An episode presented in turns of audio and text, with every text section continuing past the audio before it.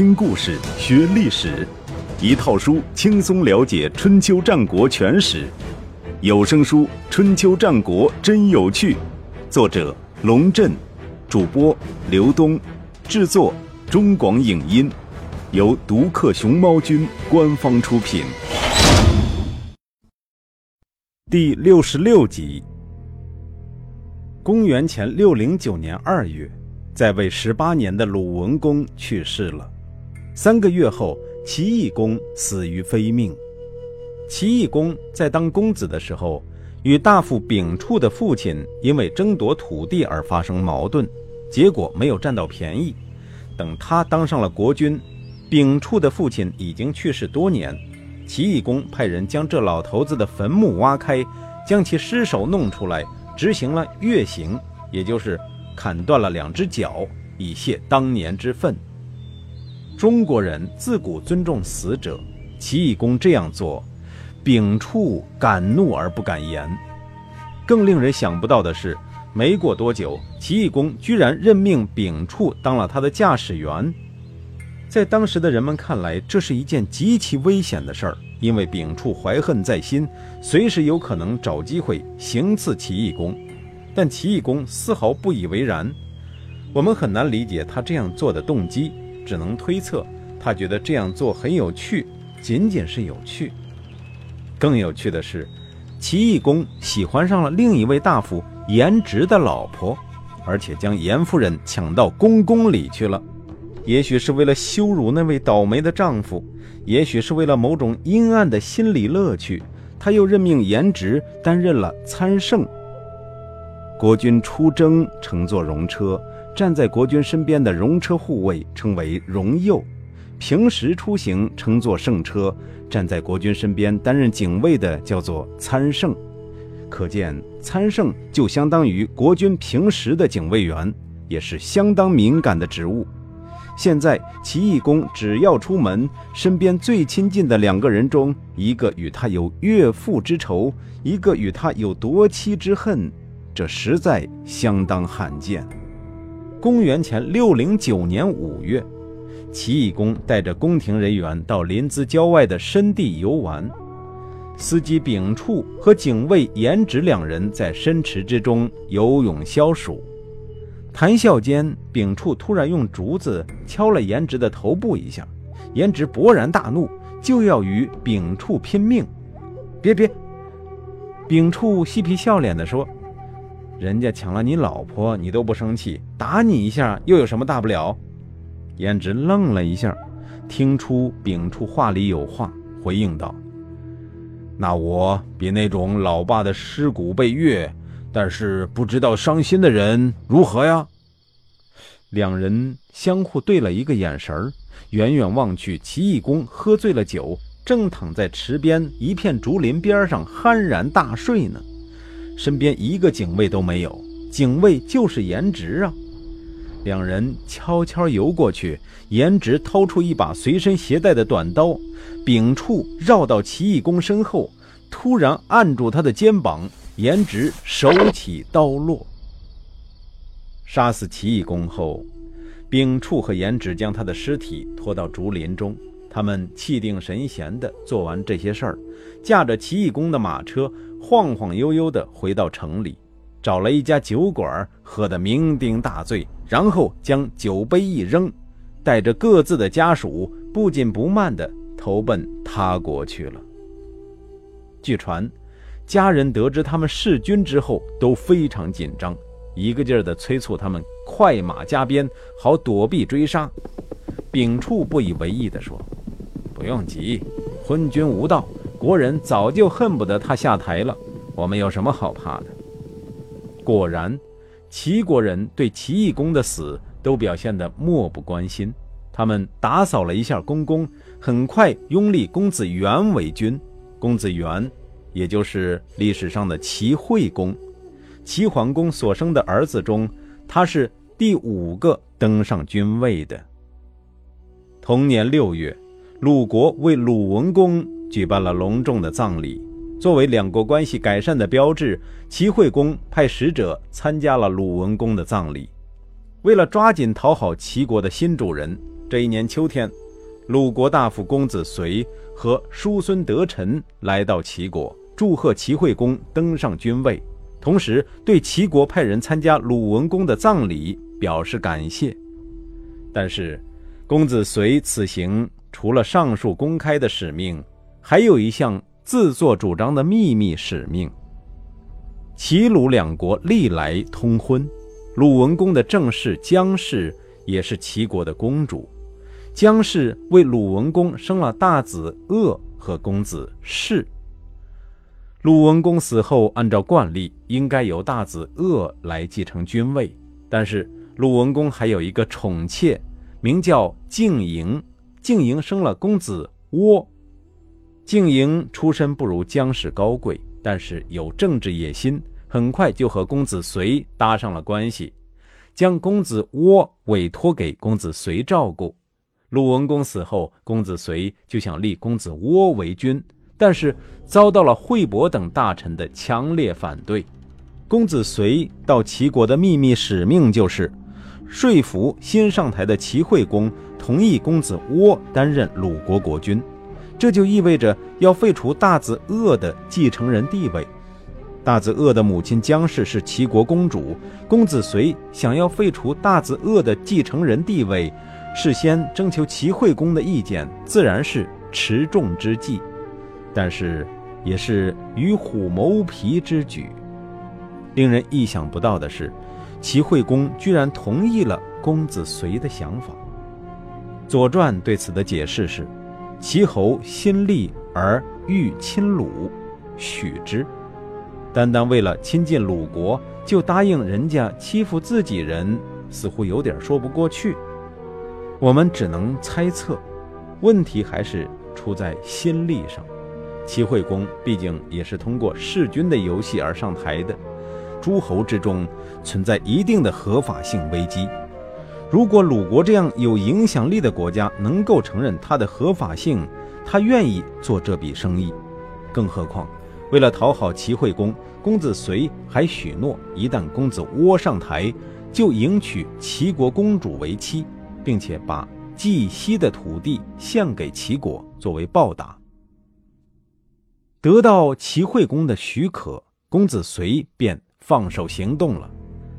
从齐国回来不久，他派人暗杀了大子鄂和公子氏，立公子窝为国君，也就是历史上的鲁宣公。公子随同时杀害了朝中的反对党惠伯。据《左传》记载，公子随假传大子鄂的命令，召惠伯入宫觐见。惠伯的家臣公冉误人看出了不对劲儿，提醒惠伯说。去了之后，凶多吉少。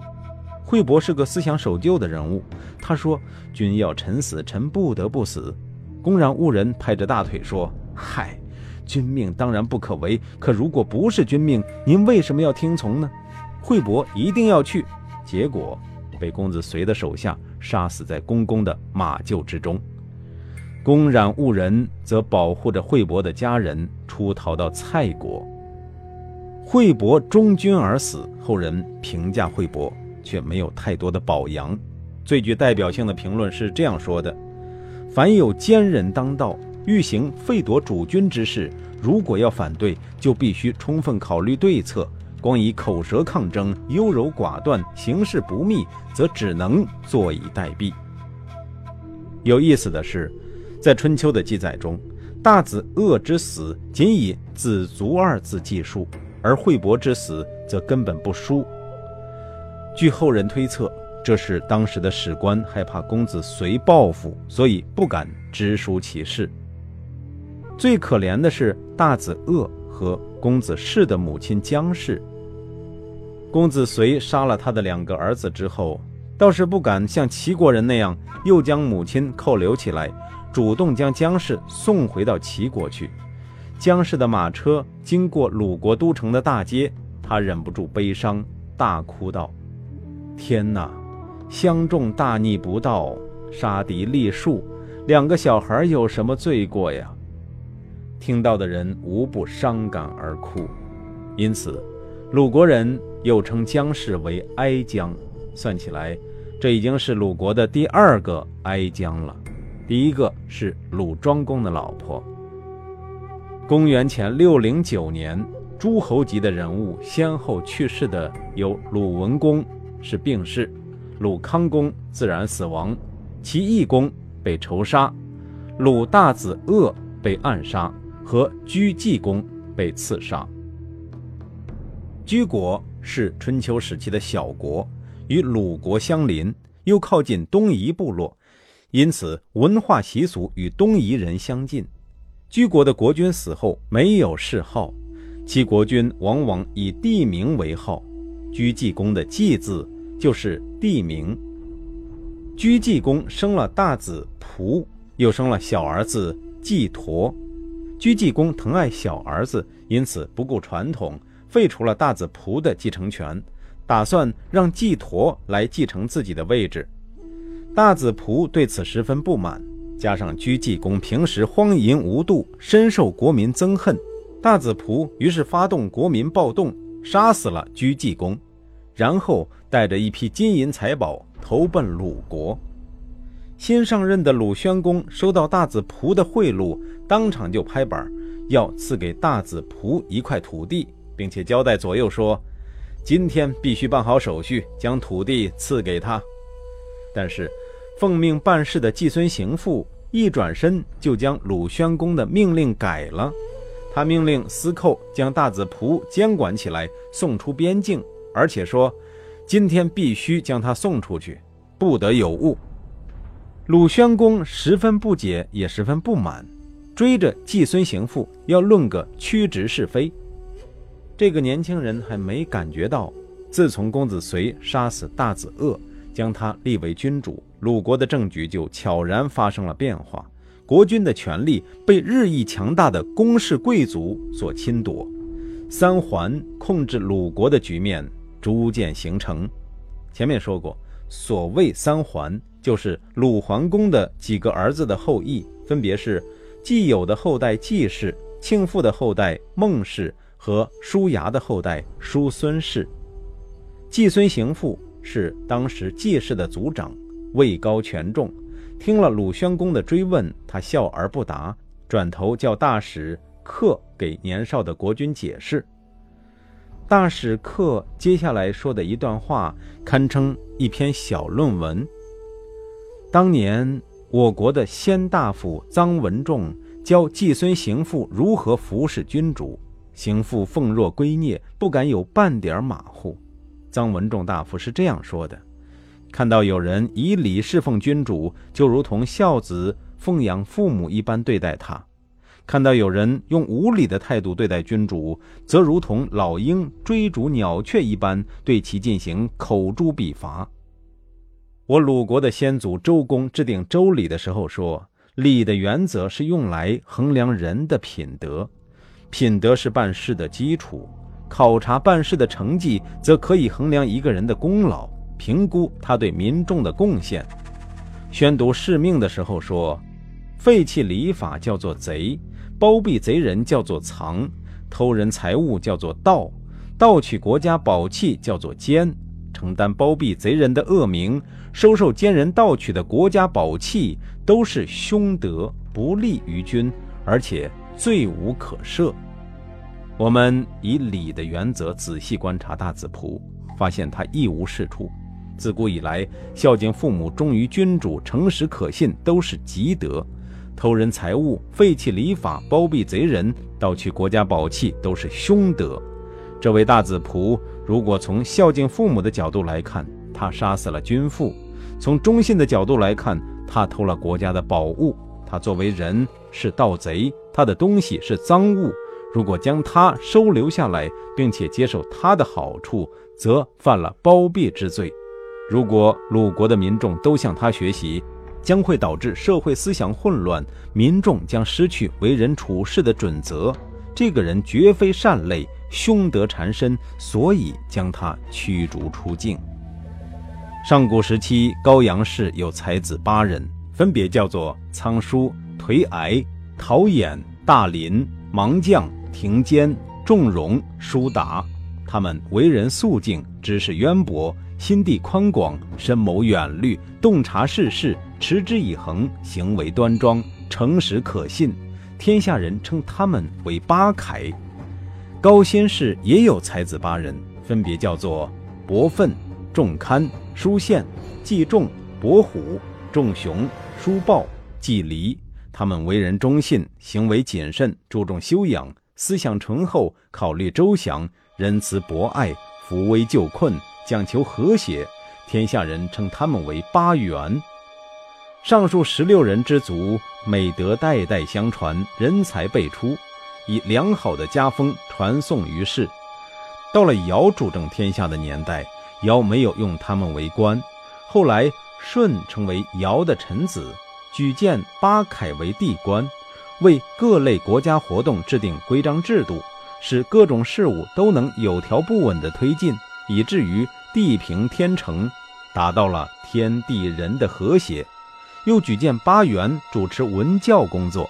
天下人从此知道，父亲应该以义教育子女，母亲以慈爱抚养子女，兄长以友爱对待弟弟，弟弟则以恭顺对待兄长，儿子以孝顺侍奉父母，社会因此和谐安定。上古时期，帝鸿氏有一个不孝之子，此人对于有德之士避而不见，对于乱臣贼子则收藏隐匿，给予庇护。他行为乖张，性情凶残，天下人称之为混沌。少豪氏也有一个不孝之子，此人丝毫不讲信义，为人不忠不敬，喜欢用拐弯抹角的辞令掩饰其恶行，天下人称之为穷奇。颛顼氏也有一个不孝之子，此人难以教化，教育他吧，他有逆反心理；不教他吧，他变本加厉，可谓油盐不进，天下人称之为陶物。这三人之族世世代代以恶相传，名声越来越坏。到了尧的年代，尧也拿他们没办法。晋云氏也有个不孝之子，好吃懒做，贪得无厌，穷奢极欲，聚敛财物，从来不照顾孤寡之人，更不会救济穷人。天下人称之为饕餮，与上述三族共称为四兄。舜成为尧的臣子后。礼贤下士，将四兄族流放到四方蛮荒之地，让他们去抵御山林中的妖怪。尧死之后，天下稳定，同心同德，拥戴舜为天子。就是因为舜能够举贤避邪，所以余书隶属舜的功劳，说他推行五种伦常，制定百种规章，赶走凶恶之人。舜启用八楷八元，铲除四凶，有大功二十件，所以能为天子。现今季孙行父虽然没有举荐一个贤人，但是替您去除了一个恶人，相对于舜的功劳来说，也有二十分之一了。不求有功，但求无过，也可以免于处罚了吧？需要说明的是。中国上古的传说中有五帝之说，即黄帝轩辕氏、颛顼高阳氏黄帝之孙，昌邑之子；帝喾高辛氏黄帝曾孙；尧放勋氏喾之子；舜名重华颛顼后裔。其中帝喾虽为皇帝曾孙，却并非颛顼之子，而是皇帝另一个儿子宣嚣的孙子。所以，五帝并非父子相承，而是在皇帝这一共同的祖先下族内传承。按照这一记载，所谓八凯八元四兄也都是皇帝的后人。但后世之人对于八楷八元四兄的传说，基本上持怀疑的态度。而大史克讲了这么一大通，落脚点不过是最后一段话。将季孙行父与舜相提并论，把鲁宣公说得目瞪口呆。对于季孙行父自作主张的行为，哪里还敢说个不字？